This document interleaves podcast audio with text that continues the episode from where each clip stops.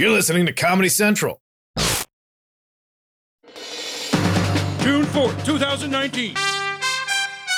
From Comedy Central's World News headquarters in New York, this is The Daily Show with Trevor Noah, Ears Edition.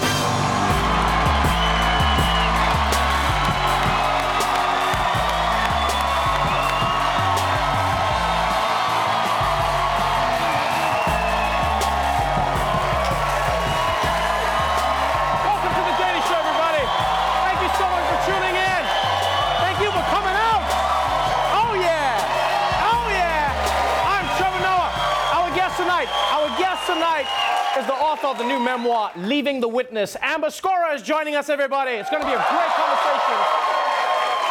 Also on tonight's show, Rihanna changes her name. Jaboukie Young-White learns the truth about socialism, and President Trump touches the Queen. So let's catch up on today's headlines. First things first, happy Pride Month, everybody. Yeah. Happy Pride Month. I love Pride so much. It's so joyful and fun. Although I will be honest, sometimes watching a Pride parade makes me very insecure. I mean, like some of these guys, when they're like, I'm out of the closet, I'm like, God damn, was there a gym in the closet? Why do you look so good? And I'm not being a hater. Like, if anything, I admire their restraint. Because if I looked like that, forget Pride Month, I'd be celebrating Pride all year round. Yeah. It could be snowing in January. I'd still be shirtless in the streets. People would be like, Trevor, your nipples are turning blue. I'd be like, that's Pride.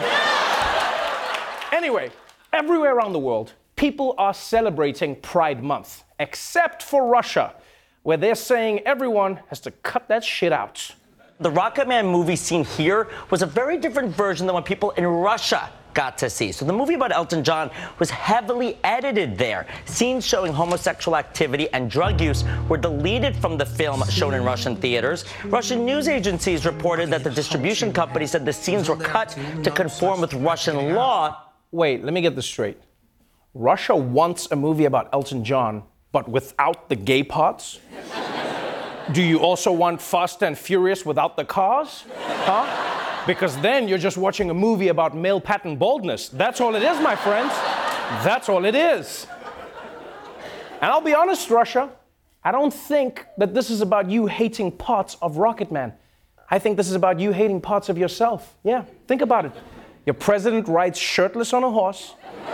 You love partying in nightclubs, and your capital looks like a magical dildo factory. You're running from yourselves, comrades. And if you're wondering, if you're wondering, uh, what would Rocketman even look like without homosexuality and drugs? Well, we were able to get our hands on the Russian version, and this is the entire movie. My piano teacher thinks I'm good enough for a scholarship at the Royal Academy of Music. I love vaginas, the feeling inside.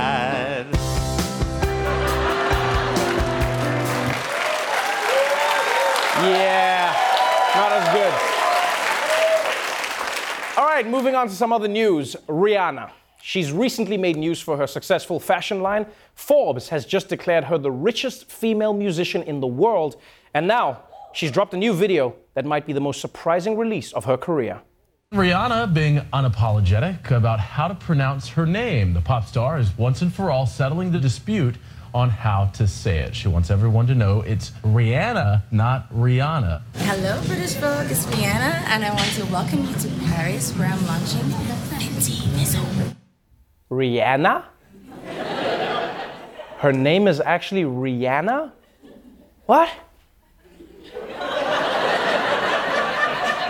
Um, this is like finding out that Beyonce's name is actually pronounced Bay once. like, what?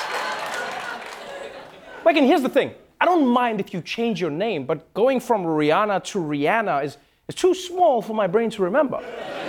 No, I feel like a name change has to be big. You know, like going from Puff Daddy to P Diddy. I can I can do that. You know, or Prince to Symbol, right? Or R. Kelly to Correctional Inmate 4725. These are changes I can get behind. But Rihanna, no. You know what makes it even worse? Is that she wrote a whole song called What's My Name? That would have been the perfect time to tell us your name. She should have been like, Rihanna, that's my name, Rihanna, you're pronouncing it wrong. and finally, it's graduation season, and a West Virginia high school principal is leaving his graduates with one final lesson, although it's not the lesson he wanted. A high school principal is facing major embarrassment today. He gave a speech at his school's graduation ceremony, which one of his students thought she'd heard the speech before. From, of all people, actor Ashton Kutcher. Be smart, be thoughtful, be generous. Inspiring words from a high school principal at graduation. But one graduate thought the speech sounded a little familiar. It's really three things. For me, it's really three things. The first thing is about opportunity. The first thing is about opportunity. The second thing is about being sexy. The second thing is about being intriguing. And the third thing is about living life. And the third thing is about living life.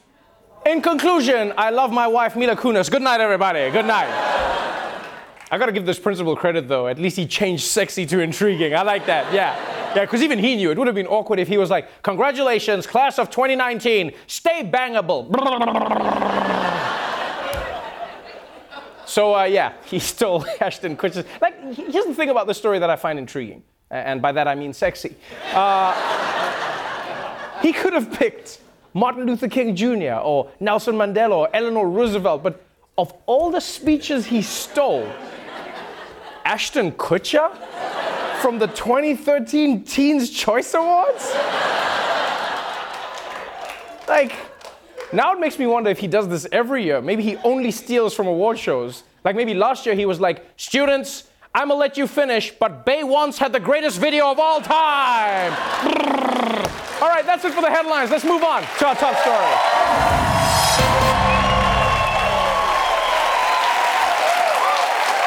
Today was day two of President Trump's visits to the UK. And last night, the world's cutest White Walker, Her Majesty the Queen, hosted an official state dinner in honor of Trump's favorite thing, himself. The president's first day ending in grand fashion with a dinner at Buckingham Palace, surrounded by royalty. The very best china, crystal, and gilded silver on display for the president and 170 other guests. The president praising the Queen. A great, great woman. But possibly breaking royal protocol when appearing to touch her back as she stood up. When he put his hand uh, on the back of Her Majesty Queen Elizabeth, you just don't touch the Queen. That's right, you, you just don't touch the Queen. You don't touch the Queen. These people need to calm the f- down, all right? Donald was just being nice. If Trump really wanted to break protocol, I don't think he'd be touching the Queen's back. You guys need to calm down. Plus, I think England takes it too far with the whole breaking protocol of the Queen thing. Like, there's so many different rules, there's random rules about being around royalty. Like, for instance, did you guys know that you're not allowed to turn your back on the Queen?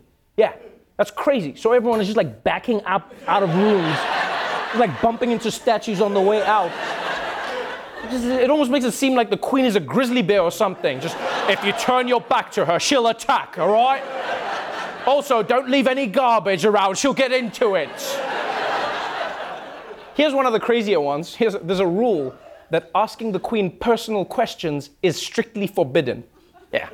Which I bet they only put in place because otherwise someone might look at the Queen and just be like, What exactly do you do here anyway? like, why am I paying taxes for you to live in a palace? So, look, man, I don't think Trump touching the Queen was offensive. What was offensive was Trump's outfit for the big dinner. I mean, people, what's with this tuxedo? How can a man have access to the nuclear codes but not a tailor? Huh? What is this? What is that? Like, I knew Robert Pattinson was picked to be the new Batman, but now I guess we also know who's gonna play the Penguin. What is that outfit? And while Trump spent the evening being embraced by the royal family, there was a, there was a whole different kind of party going on outside the next day. This morning across London, large protests against a president who's deeply unpopular here. Thousands spilling into the streets of London. Some Brits are making clear their dislike of him, the giant side by side projection of his and former President Barack Obama's UK approval ratings, or the USS McCain hack. We saw a return of the so called baby blimp Trump. That's a large version of Donald Trump, an inflatable one of him uh, in a diaper. Oh, wow. Man, British protesters are no joke. Tens of thousands protesting Trump, and this was in the rain, which I know to them is a summer day, but that's not the point. and you know what's really interesting about Britain is that even conservative British people don't like Trump. It's really strange. Like, I'm talking about like pro Brexit people who share many of his views. Like, they'll be like, there's too many bloody immigrants. It's time to shut down our borders. And you'd be like, so you guys like Trump? Oh, God, no, not him, not him. No, no, no. He's the worst immigrant of all. Now, obviously, British protesters are taking to the streets to make Trump feel unwelcome in the UK. But for Trump, protests are like Eric. He just pretends they don't exist. As you hold talks with the current Prime Minister, the leader of Her Majesty's opposition has been addressing a protest rally against your visit in Trafalgar Square. As far as the protests, I have to tell you, even coming over today, there were thousands of people cheering. And then I heard that there were protests. I said, Where are the protests? I don't see any protests. I did see a small protest today when I came, very small. So a lot of it is fake news. Oh, man.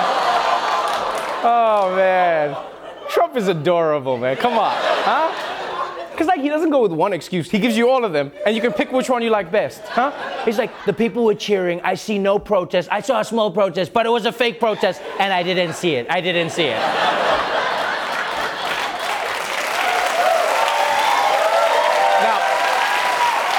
Contrary, contrary to what the president said, the protests were not small, okay?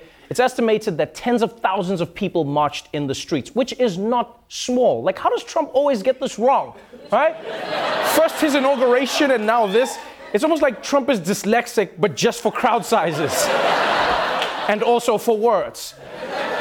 And here's the thing people in the UK weren't just protesting because they hate Trump. Right? They're also against a potential UK US trade deal which would bring American insurers into Britain's healthcare system, which they don't want. And so today, President Trump was asked about this in a press conference, and uh, his answer wasn't exactly reassuring. Do you agree with your ambassador that the entire economy needs to be on the table in a future trade talk, a trade deal, including the NHS? I think we're going to have a great trade deal, yes. I think we're going to have a great and very comprehensive trade deal. With the NHS? With the NHS? Should the NHS be on the table? I can't hear him. It's the National Health Service. He says, should the National Health Service be on the table? Look, I think everything with a trade deal is on the table. When you when you're dealing on trade, everything's on the table. So NHS or anything else, or a lot a lot more than that. But everything will be on the table, absolutely. Okay, obviously Trump has no clue what they're talking about.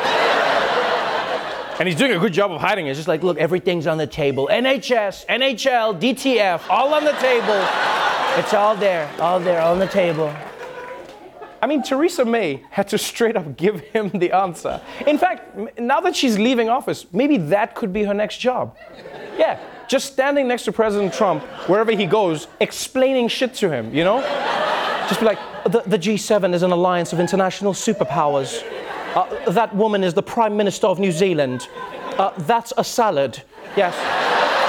It's, it's made of vegetables.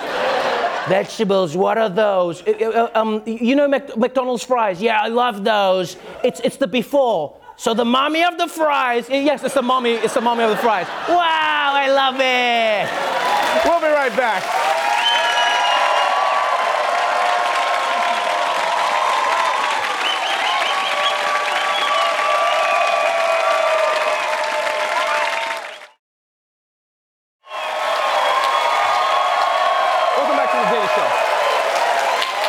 It's safe to say that socialism is having a moment in American politics right now.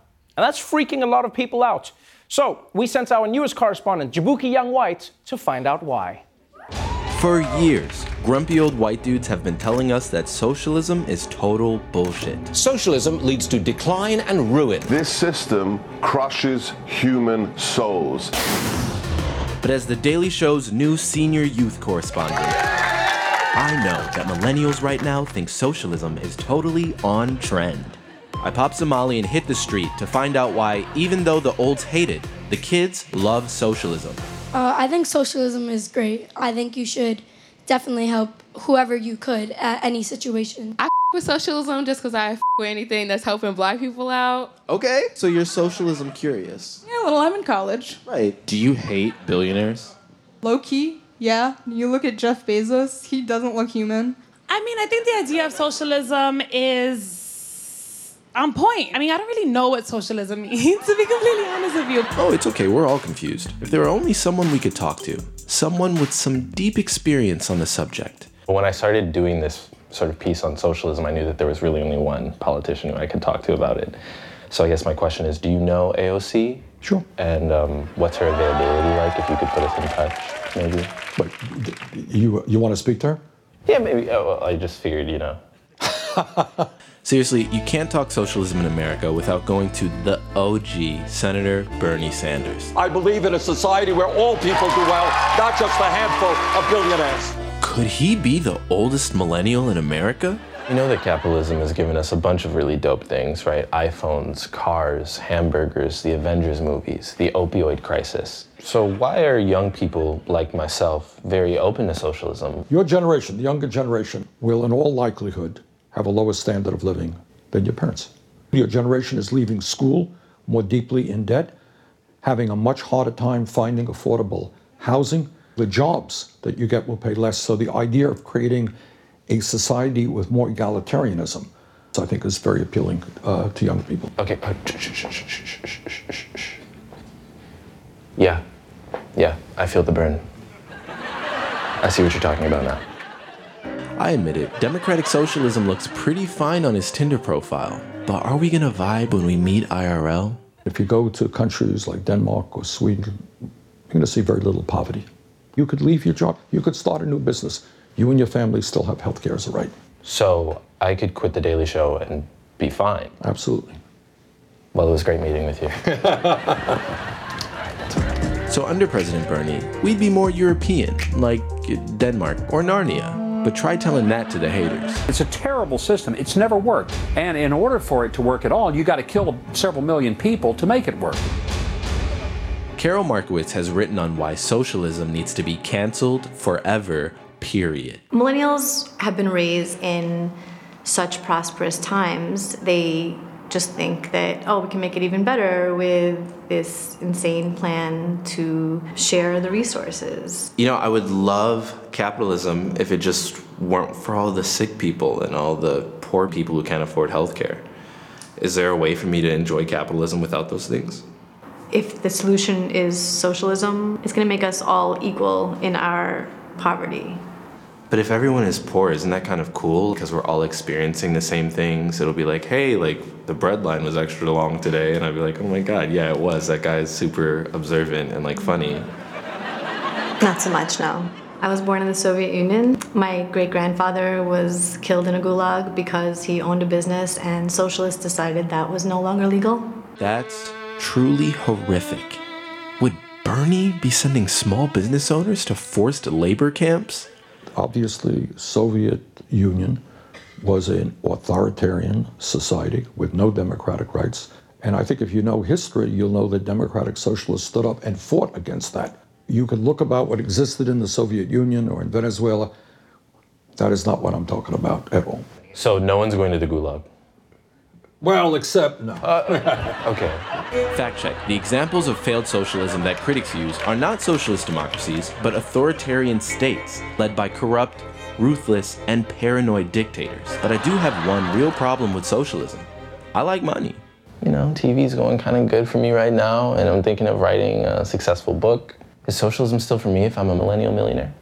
I mean, it depends on what's your heart. If what you say in your life is all I want to do is make as much money as I possibly can and screw everything else, I don't give a damn. Yeah, no, I don't think democratic socialism is your cup of tea. But if you have a decent heart and you say, look, I'm doing really well, but you know what? I also want to be a contributor to the well being of society. So I'm going to pay my fair share of taxes.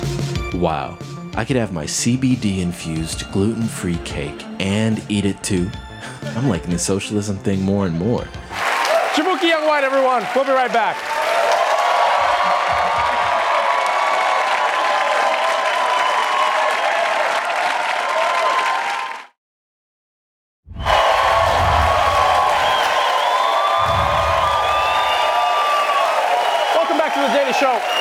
My guest tonight is a third generation Jehovah's Witness who takes us inside the faith in her memoir called Leaving the Witness Exiting a Religion and Finding a Life. Please welcome Amber Scorah.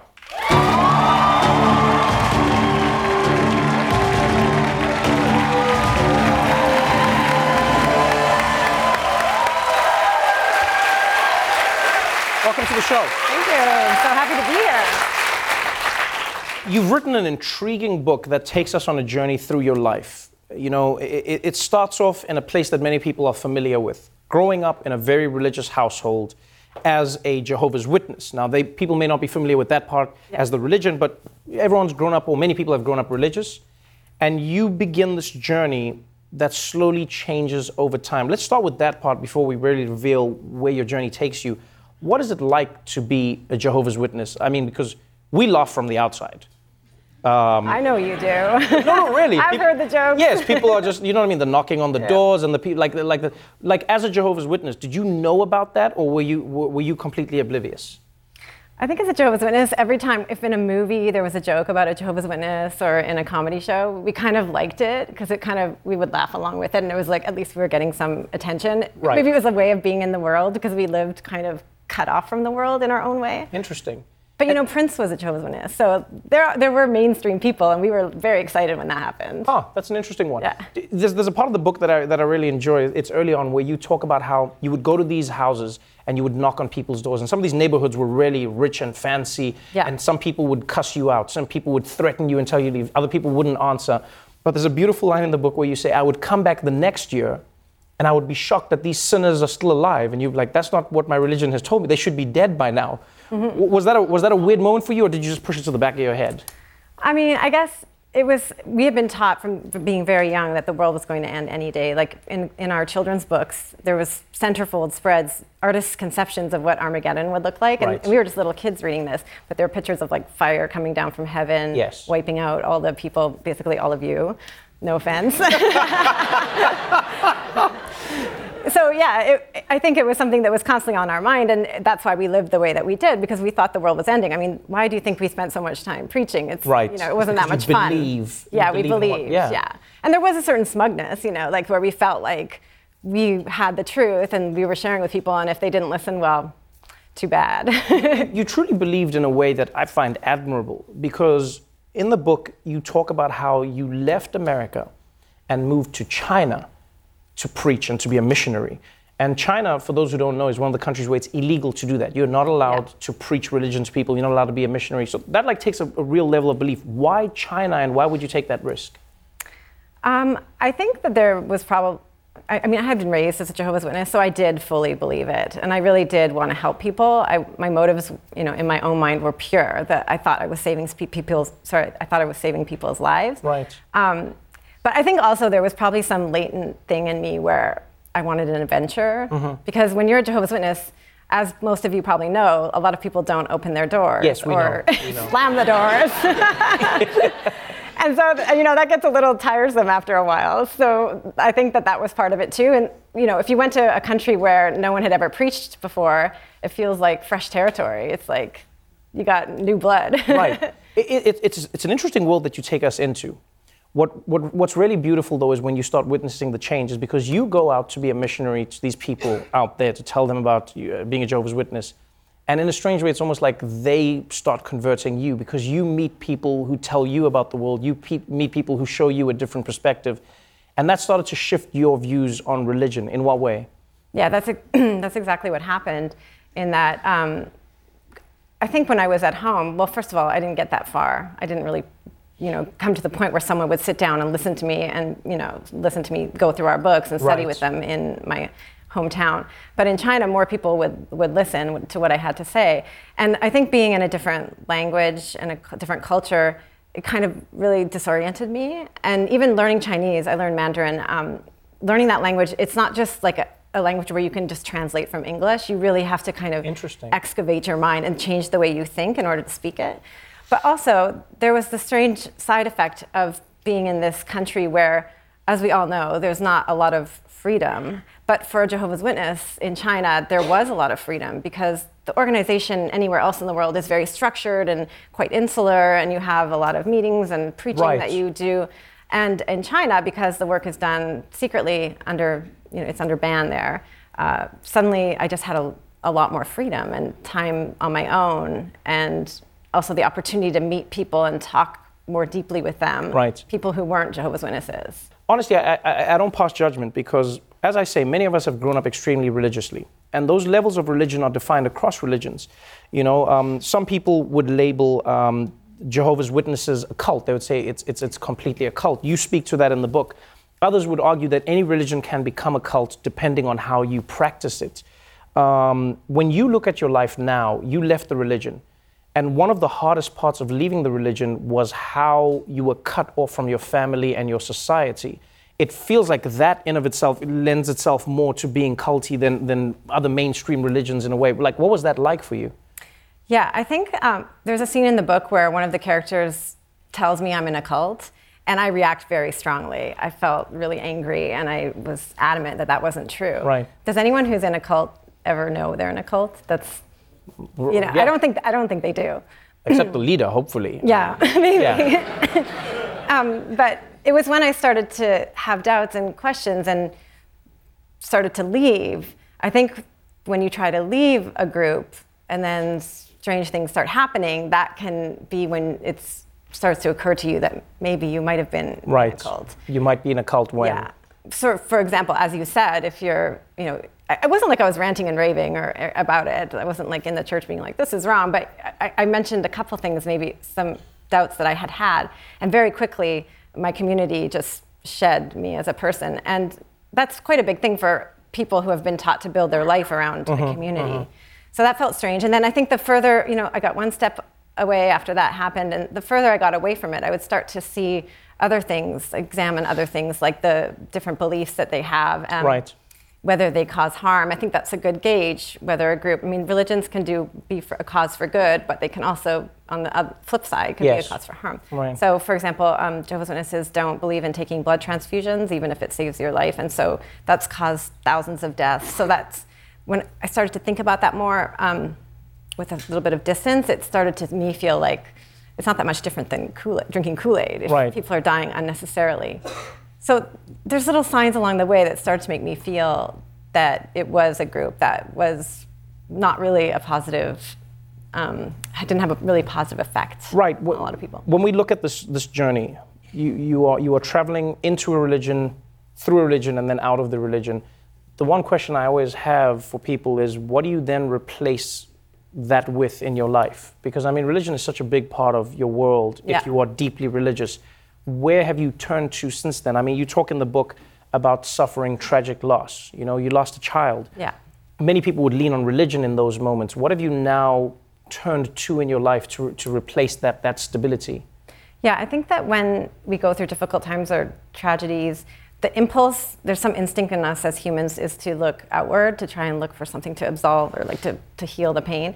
And when you no longer believe, I, for me, it, it wasn't a choice to believe anymore. Once I believed and then kind of like just scales fell from my eyes, to use a biblical term, and then didn't, it wasn't possible for me to just return and believe something again. Right. So I think the, the big thing that comes to mind is that when I had, when I was in the religion, I felt like I had the answers to every question, like anything. Why do we die? Why is there suffering?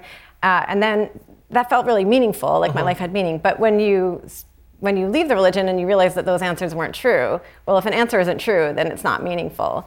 So basically, when you have some future hope that you no longer believe in, what do you have? You don't have a you know a fictional future in front of you. You have what's in front of you now. And for me, just being present in the world and knowing that now my life is finite, it's not going to go on forever.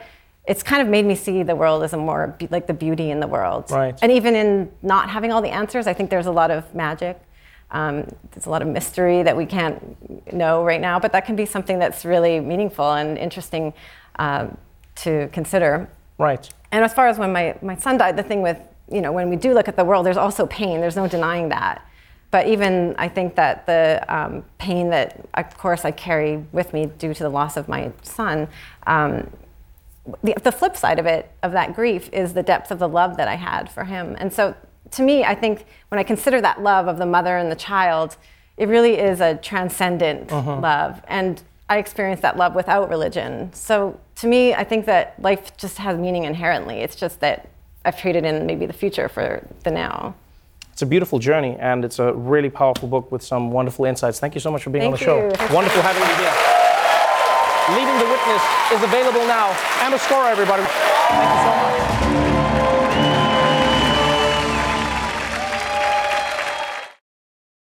The Daily Show with Trevor Noah, Ears Edition. Watch The Daily Show weeknights at 11, 10 Central on Comedy Central and the Comedy Central app. Watch full episodes and videos at thedailyshow.com.